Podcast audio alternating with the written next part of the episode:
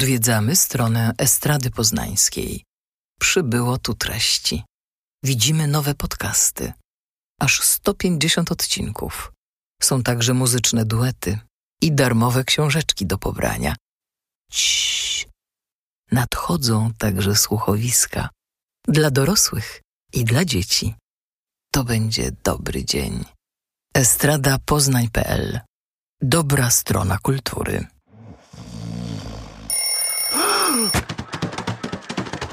Nie spać, słuchać. Podcast serialowy Estrady Poznańskiej. Zapraszają Pat Tomaszewski i Kuba Wojtaszczyk. Tu 39. odcinek Nie spać, słuchać. Pierwszy odcinek w nowym 2021 roku. Nagrywamy go co prawda 30 grudnia. Nie wiemy, czy ten rok nastał, czy jeszcze istniejemy, czy nie nadszedł Armagedon, no ale udawajmy, Kuba, że jest dobrze. Dobrze by było, jakby ten Armagedon nadszedł. No ale wtedy nikt by nie posłuchał 39 odcinka. A tego nie wiesz. Może wiesz, ktoś ma, wiesz, bucket list. Może Polonia usłyszy. Przed śmiercią, przed śmiercią chciałabym i chciałbym usłyszeć ostatni odcinek Nie spać, słuchać. Ojejku, wspaniale. To dziś w 39. odcinku podcastu serialowo-popkulturowego Nie spać, słuchać przyjrzymy się temu, co nas zaciekawiło najbardziej w roku 2020, na co najbardziej czekamy w roku 2021, a jednocześnie jest taki ciekawy y, film dokumentalny, mok dokumentalny, który pojawił się na Netflixie. Bardzo mnie ujął, nie wiem jak Kubę i o nim też porozmawiamy. Ma piękny tytuł Death to 2020. Po polsku oczywiście e, nie może być tak prosto i tytuł to e, Gin 2020. Aha, giń, giń, przepadnij. A jak to było w Mistrzu i Małgorzacie? Żegnaj, odchodzę, twoja Małgorzata. Zacznijmy od tego filmu, który ma zginąć. Jest taki serial na Netflixie, który wszyscy bardzo, bardzo lubią, chociaż jest zbyt prawdziwy i czasami mm, bardzo straszny. Nazywa się Black Mirror. Jego twórcy to Charlie Brooker i Annabelle Jones i oni razem postanowili zwieńczyć rok 2020 produkcją, która będzie poniekąd dokumentalna, a poniekąd będzie parodią samą w sobie. No i tak powstał mockumentary Giń 2020 roku. Jest to współprodukcja mm, brytyjsko-amerykańska. A year whose story couldn't be told until now because it was still happening. I say it was a train wreck and a shit show, but that would be unfair to trains and shit. So will this be on Quibi? Pojawiają się e, faktycznie tam ostrzy celebryci i ostre celebrytki. U, ostry celebryta, podoba mi się ten tytuł. Narratorem w ogóle jest Lo Lauren Fishburne, gadającymi głowami tak zwanymi. Jest na przykład Hugh Grant, który jest jakimś tam historykiem brytyjskim, jest Lisa Kudrow, która jest kimś związaną z rządem. No, jest e, Kumail Nanjiani, który jest takim jakby trochę Markiem Zuckerbergiem, no właśnie trudno było mi to, no jakimś takim multimilionerem. Jest Tracy Ullman, która gra królową brytyjską, e, jest Samson Kajo, którego nie znałem wcześniej i on jest jakimś naukowcem, który zajmuje się COVID-em, COVID-19 Leslie Jones, e, znana z SNL-a, e, między innymi komiczka, która e, jest socjolożką.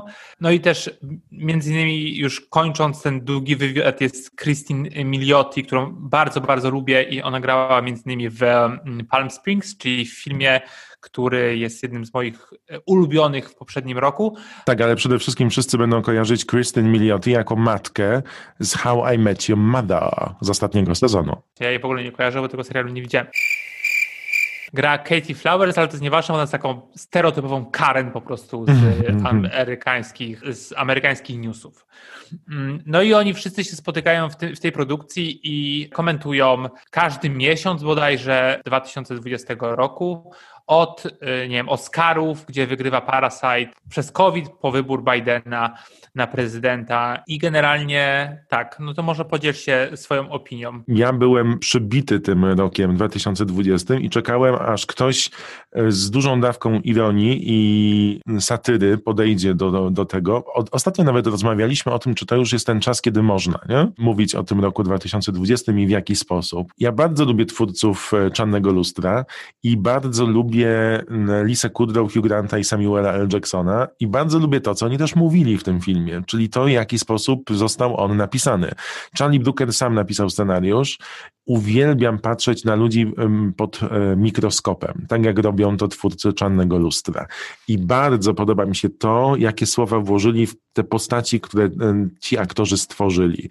Ta postać grana przez Christine e, Miliotti, no jest wspaniała, po prostu jest super zagrana i rzeczywiście y, wyśmiewa mm, amerykańskie zaangażowane mamy, które tak naprawdę bardziej psują niż pomagają tej demokracji bawiłem się przednio, chociaż faktycznie jak się patrzy na to, co się działo w 2020, to masz wrażenie, że to jest odcinek serialu, że tyle złych rzeczy, ile nas wszystkich jako ludzi spotkało, to co twórcy złapali w tych 70 minutach. Bawiłem się przednio e, przy tym mockumentary, bo wydaje mi się, że jeżeli patrzeć na ten cały 2020 rok jakoś, to jedyny sposób to jest poprzez absurd, a twórcy Czarnego Lustra robią to według mnie bardzo dobrze. E, ja przed włączeniem tejże produkcji zadałem sobie pytanie, czy, czy pamiętam 2020 rok? No i uważam jakby zupełnie inaczej niż ty. Dla mnie, jakby, dla mnie tam nie się działo właściwie nic. Przeciwstawia, że są dwie absurdalne rzeczy, I e, jakbyś dołożył śmiech, to może byłoby to śmieszniejsze. Znaczy, ja lubię brytyjskie poczucie humoru i ewidentnie pachnie mi to brytyjską kawą z mlekiem. Wszystko, co na przykład mówiła Lisa Kudrow, mnie bardzo bawiło. Być może efekt jest taki, że ja po przepracowaniu jestem po prostu podatny na nawet minimalne żarty i mnie to bawiło, jak dwunastolatka, ale jak Lisa Kudrow mówiła, że ona nie wierzy w istnienie Ukrainy, no ja bardzo głośno się śmiałem. Tak, okej, okay. jakby w sensie uważam, uważam, że Kudrow i Miliotti jakby grają najlepiej ze wszystkich. I mhm. tylko te postaci opierają się właśnie na, jednych, na jednym żarcie i, i faktycznie one robią dużo. Kudrow cały czas e, jest w negacji. W sensie, jeżeli to, to, jest jej główny żart. Ona przez całą godzinę mówi tylko to, że. No, ona gra republikankę, która neguje wszystko, nawet rzeczy, które powiedziała minutę wcześniej. Tak, ale to jest jeden żart. Powinno być coś więcej do tego. Jakby, no okej, okay, że jest republikanką, że jakby wiemy, że też jak patrzymy na prawicę w Polsce, to jest negacja mhm. czegoś absurdalnego i okej, okay, to jest żart. Spoko, tylko że to, nie, to jest żart jeden, a nie rozciągasz to na ileś części. Podobnie Miliotti, którą uważam jakby jest faktycznie jako taka Karen, która e, nie wierzy w szczepionkę, uważa, że Biden to okradł, e, wiesz, te głosy i tak dalej, e, jest rasistką i to jest bardziej rozbudowane, bo masz tych cech więcej i ona też świetnie gra, jakąś taki, właśnie ona mi naj, najbardziej mi właśnie przypomina taką postać z Black Mirror, że mhm. w taki absurd i taką psychozę wręcz w pewnym momencie i faktycznie jest fenomenalna w tym swoim takim e, perfek takiej perfekcyjności rodem, nie wiem, z gotowych na wszystko, takiej, wiesz, powierzchownej perfekcyjności i nagle pojawiają się takie e, pęknięcia na jej twarzy, że wiesz, że te oczy się robią wielkie, e, gdzieś żyła wyskakuje na, na, na czole, bo ona jest zdenerwowana i jednocześnie chce utrzymać tą idealną postawę. Potrzebowałbym jeszcze krok dalej. I wiesz, i tych postaci tam jest bardzo dużo i wymieniłem dwie, które w miarę mnie zainteresowały. Najbardziej się zirytowałem, bo to jest produkcja Netflixa. Netflix reklamuje w swoim filmie siebie. No a co miałby reklamować? Ale to jest tak strasznie absurdalne i złe, że byłem wściekły. Bo to jest tak, że na początku jest tak, że królowa opowiada o tym, że ogląda koronę. Tak. Uważa, że to jest najlepszy program, pomimo że krytykowany, że mówi nieprawdę, a według niej mówi prawdę. E, I jednocześnie później pojawia się sekwencja, że e, wszyscy w 2020 oglądaliśmy Netflixa, no bo kina były zamienione, bla, bla, bla. I, i tam są, wiesz, y, Floor is Lava na przykład jest zareklamowany, jakiś program, który wiesz, tam był, wyszedł w kwietniu bodajże. Byłem strasznie zażenowany. Ale wiesz dlaczego te rzeczy są e, uwzględnione w tym filmie? Bo one miały duży wpływ wówczas na popkulturę. Tak, Floor is Lava w Stanach wywołała ogromną furorę. Była jeden chyba na Twitterze przez trzy tygodnie i stąd e, Charlie Brooker postanowił to umieścić. O lawie wszyscy mówili w Stanach. Okej. Okay. Ja się z tym nie spotkałem. W mojej bańce nikt o tym nie mówił. W twojej bańce nikt nie oglądał How I Met Your Mother, przypomnę. Ja chyba sam jestem w mojej bańce, wiesz? A widziałem jeden odcinek Florislawa, więc bez przesady. chodzi o to, że takich rzeczy się nie robi. Wyobrażasz sobie, żeby HBO coś takiego zrobiło? No że... pewnie, wiele bohaterów ogląda. Ostatnio ci nawet mówiłem, że ABC robiło to, jak gotowe na wszystko oglądały Losty. Ale to było na Ale nie, Kuba mówi, tego się nie robi. Ale pat, to, to okej, to nie jest to samo, gdy dajesz 5 minut, 5, 5-minutową sekwencję w, w filmie pseudodokumentalnym o tym, że ludzie na świecie oglądali Netflixa. No właśnie, ale powiedziałeś pseudodokumentalnym i w tym pseudodokumentalnym świecie jest tylko Netflix i nic innego nie ma. To była ta konwencja, ja to tak złapałem. Ja absolutnie tego nie kupuję i jeszcze mm, z ręką na sercu, bo mówię to często, że to jest coś najgorszego, które widziałem w tym roku. To jest definitywnie najgorsza rzecz, jaką widziałem w 2020 roku. Na szczęście trwa tego godzinę i jak zobaczyłem, że polecasz to na Instagramie, bardzo się dziwię. Ja zobaczyłem to i zaśmiałem się bardzo głośno wiele razy. Być może po prostu ja mam niższe standardy, jeżeli chodzi o poczucie humoru. Bardzo brytyjskie, to prawda. No przecież jak Hugh Grant mówi, że jest historykiem i opowiada o grze o tron i ludzie mu zwracają uwagę, że to jest gra o tron, a on odpowiada, kto tu jest historykiem? Dla mnie To jest moje poczucie humoru, no halo. Dla mnie to jest tak, że mieli różne e, wyimki dialogów, producenci rzucili te kartki w powietrze i jak upadły, tak to złożyli ze sobą i kazali im to czytać. Bo ty się nie znasz na satyrze, może tak być? Tak może być, dobra, super, fajnie. Podobała mi się e, Leslie Jones, jest takim przedłużeniem swojej persony komiczki. Tak, krzyczę to. No, jest taką ym, krzykliwą, ostrą laską, która mówi in your face, nie? Prosto z mostu. Tak. I tyle. Jakby dla mnie to jest bardzo szybko, muszę to zapomnieć. E, I wręcz byłem e, wściekły na ten proces myślowy mój, że zobaczyłem u ciebie na Instagramie, że ty to polecasz, a wcześniej widziałem okropne recenzje. Później zobaczyłem, że polecasz i mówię, no dobra, to zaproponujmy, zaproponuję Patrycjuszowi, że o tym powiemy. I jak to zrobiłem, obejrzałem to i byłem zły na siebie. Ja miałem, a to jest niesamowite, ja to zupełnie inaczej odebrałem, zupełnie inaczej. Także mnie się podobało. Kuba mówi, że to najgorsza rzecz na świecie. Bardzo mi to. Taki pozytywny jesteś w tym nowym roku, Kuba. Co się stało? Co się stało, że się zmieniłeś? Nagrywamy 30, więc wiesz. To to jest Gin roku 2020. To jest e, film, który pojawił się w streamingu 27 grudnia. Teraz przejdźmy do naszego takiego mini podsumowania, bo zrobiliśmy już pięć najlepszych e, seriali pierwszej i drugiej połowy roku 2020. To teraz czas na jedną rzecz, która nas najbardziej zaskoczyła. Kuba wpadł na taki pomysł, żebyśmy opowiedzieli, czy to książka, czy to serial, czy to podcast z roku 2020, która zostanie z nim na dłużej. No to Kuba, co to jest u ciebie? Tak sobie pomyślałem, że tego filmu też nie ma, powiem o filmie, nie ma na moim top 10 e, najlepszych filmów tamtego roku. Obejrzałem go niedawno i mnie zaskoczył, bardzo pozytywnie. Nazywa się Sound of Metal. Your hearing is deteriorating rapidly. We'll come back. Till then, Lou, we just keep going, okay? No.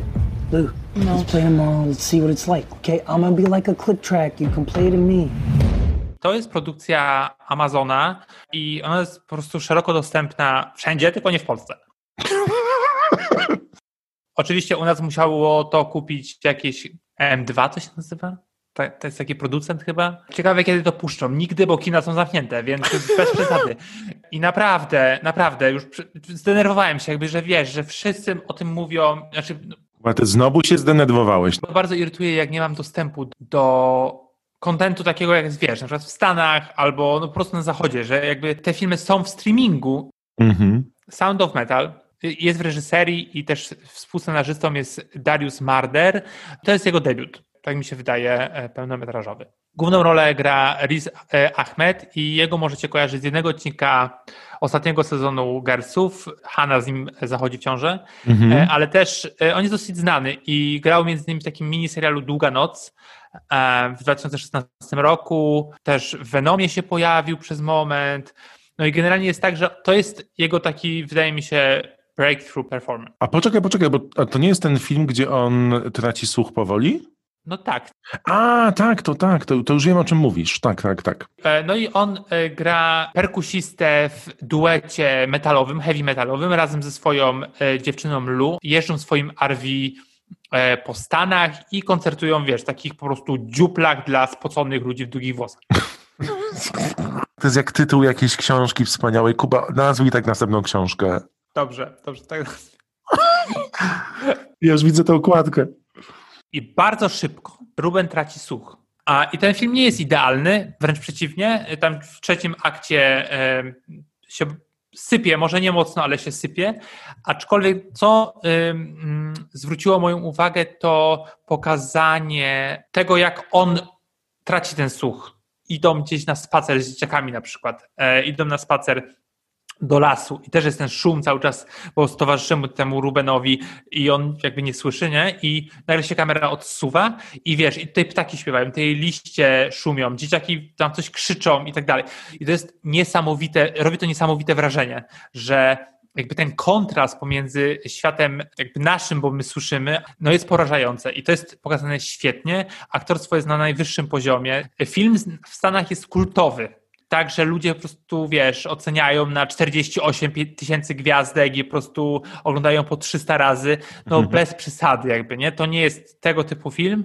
E, Riz Ahmed pewnie będzie nominowany do Oscara e, i super, warto to zobaczyć i M2 coś tam, jak ten się producent nazywa, nie pamiętam, dajcie go. Bardzo ciekawie mówisz o tym filmie w ten sposób, że chwalisz, a potem mówisz, no ale nic specjalnego. To nie jest, wiesz, film życia, ale Chodzi o to, że nie widziałem tak przedstawionej mm, utraty zmysłu. Utraty, utraty słuchu, nie? Jakby to jest super ciekawe. I przez to, i przez to jak gra on, jak się zachowuje, gdzieś mi to jest y, też w jakiś sposób było też bliskie, też i moja mama też e, traci słuch, bo już jest e, wiekową osobą i rozmawiałem z nią na, e, na ten temat i też jakby przez ten film jakoś łatwiej mi ją, ją zrozumieć też i może też taki, taki aspekt osobisty w odbiorze tego filmu mi pomógł. To jest dobry film. Rozumiem ma takie aspekty, które są dla mnie nowatorskie.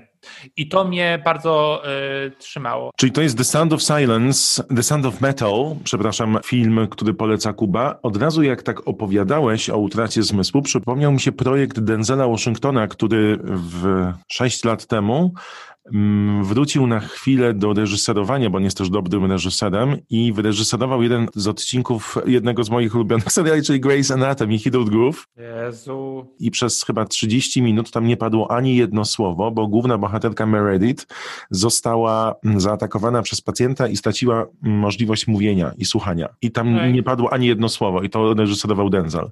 Tak mi się przypomniało. To, o czym mówiłeś w przypadku tego filmu, tam było w tym odcinku. Widzisz, jak nawiązałem do serialu, do głównego tematu? Podcastu? Padam pam. Szkoda, że akurat do tego.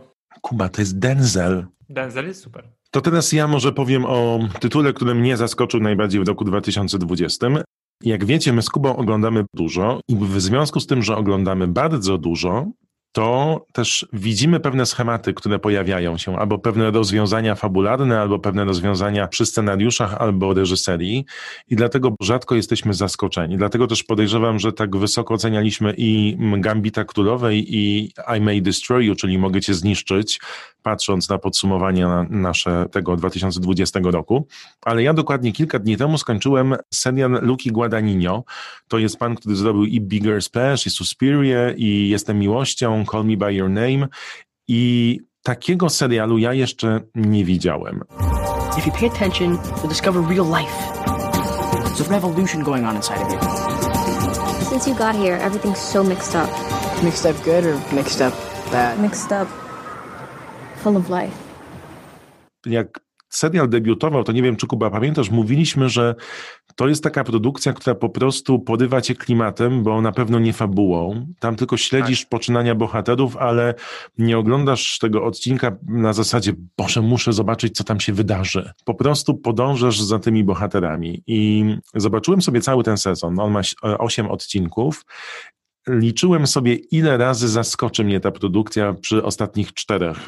I jest to świat, do którego na pewno chciałbym powrócić, i jest to świat, który mnie urzekł takim realizmem opowiadanym, a jednocześnie no, zaskoczył mnie w każdym odcinku kilka razy i to bardzo mocno, a wydawać by się mogło, że widziałem już wszystkie możliwe rozwiązania i no, jestem pod ogromnym wrażeniem i tych młodych aktorów, bo tam pojawia się i właściwie udowadnia, że jest świetną aktorką córka Martina Scorsese, Scorsese, Martina Scorsese, e, Francesca Scorsese, ładnie śpiewa też tam. Mamy twoją ulubioną Chloe Sevigny, jest Kit Cudi, którego ja bardzo polubiłem za serial How to Make It in America, HBO. No i jest w roli głównej e, Jack Dylan Grazer, którego może, możecie kojarzyć z Shazama, on tam grał Frediego Freemana. Pojawia się dziewczyna, która błyszczy na ekranie, Jordan Christine Simon. Jak sobie spojrzysz po tych ośmiu odcinkach na produkcję pod tytułem We Are Who We Are, czyli tacy właśnie jesteśmy, tym serialu stworzonym i wyreżyserowanym przez Lukę Guadagnino, to możesz sobie powiedzieć, że jest to niezwykła przygoda telewizyjna. Po pierwsze, nie podążasz za jakąś linią fabuły, tylko obserwujesz bohaterów, którzy żyją. Luka ma takie podejście, że on lubi być z kamerą jako tak zwana mucha na ścianie i obserwować bohaterów. Nie tłumaczy ci wszystkiego, a nawiązując do tytułu, pokazuje sytuacje, w których nawet dorośli ludzie starają się zrozumieć swoją tożsamość i odpowiedzieć na pytanie, kim są i kim chcą być. I jest to niezwykle przyjemne w oglądaniu. To jest moje największe zaskoczenie tego roku. I faktycznie odłożyłem sobie go na kilka miechów, bo tak jak zaczął się we wrześniu czy w październiku, to tak skończyłem go teraz i jestem bardzo zadowolony, że to zrobiłem, bo kończę ten rok z wielkim uśmiechem i taką olbrzymią wdzięcznością dla Luki, że znalazł czas, żeby stworzyć coś takiego. Ten serial mnie zgubił po trzecim. Jak już mówiliśmy, że o Jezu, jak ja uciekam, jak to nie, nie wiadomo, co to mi się tam podoba, to trafił się odcinek, który, yy, który yy, spowodował zgrzyt miałem wrażenie, że reżyser chce nadgonić stracony, jakby według niego stracony czas na właśnie takie błądzenie po zakamarkach tej, bazy, czy za tymi dzieciakami na tą plażę i tak dalej. E, I chce na szybko opowiedzieć historię e, pozostałych bohaterów, najczęściej dorosłych.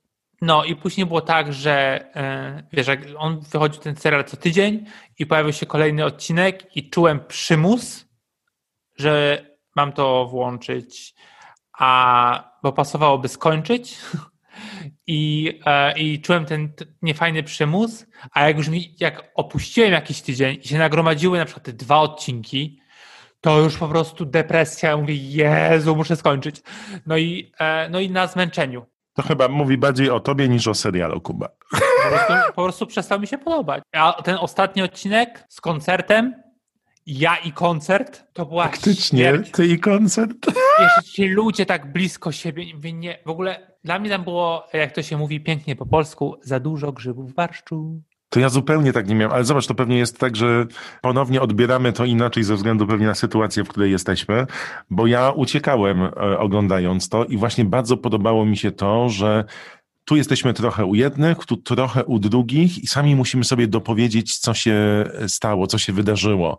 Wszystko nie jest wyłożone na stół, tylko masz jakieś malutkie, wiesz, y, sytuacje, które jest ci dane zobaczyć, jak one wpływają na niektórych ludzi i idziesz dalej. I ja byłem zauroczony tym, w jaki naturalny sposób też portretowane są Włochy, bo po Call Me By Your Name wydawać by się mogło, że to wszystko będzie takie landrynkowe, jak słyszysz serial oparty we Włoszech, a tam jak tak sobie spojrzysz przez te osiem odcinków, to rzadko kiedy masz takie wyidealizowane obrazy. To jest zwykłe miasto na przykład pokazane bardzo często. I, I, takie zwykłe obrazy, które jednak co, co jakiś czas przy, przy spojrzeniu Luki tworzą bardzo ciekawą opowieść. No ja oddychałem głęboko i powoli oglądając ten serial, co rzadko się ostatnio działo, więc być może dlatego tak na mnie wpłynął. Zaskoczył mnie bardzo podejściem, a w ogóle ci aktorzy młodzi, ja pierniczę w ogóle, to co oni tam pokazują czasami, jest na HBO, na kanale YouTube HBO po każdym odcinku wrzucany mm, taki malutki dokument Inside Episode, gdzie Luka i aktorzy opowiadają o tym, jak wyglądały przygotowania. To, co oni tam wyrabiają, no to jest niesamowita rzecz. W ogóle bardzo jestem wdzięczny HBO, że pozwala na takie projekty, bo zobacz, jak on różni się od wszystkich innych w ich palecie. No, od razu możesz powiedzieć, że to jest Luka. I ja bawiłem się bardzo, bardzo dobrze. I właśnie na takie wolne dni i, i na takie wyciszenie lekkie bardzo mnie się spodobał i bardzo go polecam. Super. To teraz jesteś gotowy, by spojrzeć w przyszłość? Tak, z lornetką. To znaczy, y, jak sobie posprawdzałem zapowiedziane premiery, no to jest tego całkiem sporo. Naprawdę dużo. Także ja już bym chciał to wszystko dostać. Jedną z takich najważniejszych wydaje mi się e, to, że Barry Jenkins, reżyser, którego ja bardzo, bardzo cenię, on zrobił między innymi Moonlight, ostatnio zrobił e, Jeżeli ulica Bill mogłaby mówić, tak jest po polsku, mhm. też jakby dostał za Moonlight Oscara, więc generalnie jest super mądry, tak jak, jak słucham jego wywiadów, czy czytam, to naprawdę to jest taka, taka postać w Hollywood, która e, jest dla mnie bardzo ważna. I na Amazonie będzie ekranizacja Kolei Podziemnej. To jest taka książka z 2017 roku Colsona e, Whiteheada, e, nagrodzona Pulitzerem. Opowiada o podróży młodej dziewczyny, czarnej Amerykanki, powolność. No i super, jakby, jakby połączenie Jenkinsa i Whiteheada, no to jest w ogóle jakiś tam kosmos i tylko na to czekać. Główną rolę gra e, debiutantka, nazywa się Tuzo Medu. No, jestem ciekawy i to nie wiem kiedy, e, nie wiem kiedy e, jest tego premiera. No, a producentami jest między innymi Plan B, czyli studio produkcyjne Brada Pitta, który również wyprodukował Moonlight, więc to też jest fajne taki, takie połączenie no i na to czekam chyba najbardziej. Ja mam cztery tytuły, na które czekam tak najbardziej. No na pewno chcę zobaczyć, co wykombinują twórcy w mm, nowym sezonie Morning Show, bo bardzo lubię Jennifer Aniston. Nie mogę doczekać się nowego sezonu sukcesji. Ponoć go dostaniemy w tym 2021. Tak, tak. Bardzo czekam na dwa seriale, o których chcę powiedzieć teraz. Pierwszy to jest serial z Kate Winslet. To jest serial HBO, który opowiada o detektyw w małym miasteczku, który sypie się żyć życia, a jednocześnie musi rozwiązać zagadkę morderstwa. Mayor of Easttown nazywa się. Kate Winslet gra tam główną rolę i stęskniłem się za nią na ekranie, więc bardzo czekam. No na maksa. Tak, bardzo czekam na ten serial. Druga propozycja nie jest HBO, tylko jest Showtime'u i to jest serial oparty na książkach jednej z moich ulubionych autorek, czyli Patricia Highsmith. Nazywa się Replay i nie wiem, czy siedzisz, mam nadzieję, że siedzisz. Mhm. Replaya pisze i tworzy Steven Zeylan. Nie wiem, czy kojarzysz. On napisał scenariusz do Listy Schindlera, do Gangów Nowego Jorku, do Tłumaczki, do All the King's Men, tego filmu z Jadem Lowe, Kate Winslet, Markiem Ruffalo, Antonym Hopkinsem i Patricia Clarkson. Napisał, e, napisał, napisał scenariusz do American Gangster, Moneyball. On zrobił, napisał scenariusz do Irishmana też. No, jest bardzo, bardzo zdolnym człowiekiem, co udowodnił, tworząc serial dla HBO The Night Off. Okej, okay, no to właśnie to, co e, to jest ten serial z Ahmedem, tak. o którym wspominałem. Tak, i teraz piszę właśnie replaya, co ciebie i mnie bardzo cieszy. W roli głównej postać graną kiedyś w kinie przez Mata Daimona zagra Andrew Scott, czyli Hot Priest e, z Fleabag. No, super. Tak, Steve Zayden napisze 8 odcinków. Jak sam powiedział, mapę całego serialu tworzy na podstawie wszystkich pięciu książek Patricia Highsmith opowiadającej o e, replayu. Chce pokazać sposób, w jaki człowiek w latach 60. staje się z oszusta seryjnym mordercą. Więc myślę, że to będzie jeden z ciekawszych seriali roku 2021, biorąc pod uwagę, że tworzy go gościu, który ma na swoim koncie i Oscara, i Złotego Globa, i bardzo dużo nagród Emmy, w roli głównej Andrew Scott, no i jest to produkcja Showtime'u, no i wyobraź sobie, że wszystko robią w, zaczynają w Nowym Jorku w lat 60. U, fajnie. No super, super. Więc to jest serial, na który najbardziej czekam na to i na Kate Winslet na małym ekranie. W ogóle na Apple'u będzie też serial z Julian Moore. Dużo tych seriali się kręci. Pewnie też wiesz, że i Jeff Bridges będzie w, występował w serialu dla FX-a od twórców Black Sails, ale też w tym przyszłym roku ma debiutować Drużyna Pierścieni, ten serial Amazona, ponoć najdroższy serial w historii telewizji jakiejkolwiek. Czy ty czekasz na ten serial? Nie, zbyt. No ja, ja również nie. Ja generalnie hobbici, e, no i, ale no wiesz, jeżeli to będzie dobre, to pewnie będę oglądać, nie? Ale z drugiej strony, nie. Bo dla mnie te filmy, te długie, długie, długie, długie filmy były jak serial. Więc ja nadal nie widzę potrzeby e, zobaczenia jeszcze raz tej historii. No wiesz, no dla każdego coś dobrego. Na Disney Plus będzie tyle do oglądania. Już, już niedługo, 15 e, stycznia, e, wychodzi WandaVision, o którym już wspominaliśmy i jestem tego bardzo ciekawy. To jest mój Marvel. Kolejna książka Kuby. Mój Marvel. Marvel i ja. Znaczy ja też nie jestem nie wiadomo jakim wielkim fanem, ale to jest ciekawe, zwłaszcza, że wiesz, że serial o superbohaterach on jest przedstawiony jako y, amerykański sitcom z lat 50. No to jest coś absolutnie fantastycznego, że telewizja teraz y, wymaga nie tylko od widzów, ale, ale właśnie od producentów i twórców olbrzymiej kreatywności, bo to już nie tylko o pieniądze chodzi, tylko y, tylko właśnie czegoś jeszcze. To prawda. Ja może zakończę ten odcinek taką zapowiedzią jednego serialu, bowiem nie wszyscy pewnie wiedzą, że twórcy Big Little Lies tworzą dla Hulu nowy serial. Serial, w którym spotka się Nicole Kidman z Melissą McCarthy. I ten serial nazywa się Nine Perfect Strangers. Tam też pojawi się Regina Hall, i wiemy, że będzie w drugiej połowie roku 2021. I jest na co czekać, jednym słowem. Nicole Kidman po prostu niedługo wyjdzie z lodówki. Oby, Boże, wchodź do mojej, Nicole. Dobrze. Bardzo dziękujemy za ten pierwszy odcinek w nowym roku. Jeżeli wszyscy żyjemy, to super, udało się. Dziękuję bardzo. Do zobaczenia. Do usłyszenia. Nie spać, słuchać. Producentem podcastu jest Estrada Poznańska. Wszystkie odcinki znajdziesz na estrada.poznan.pl.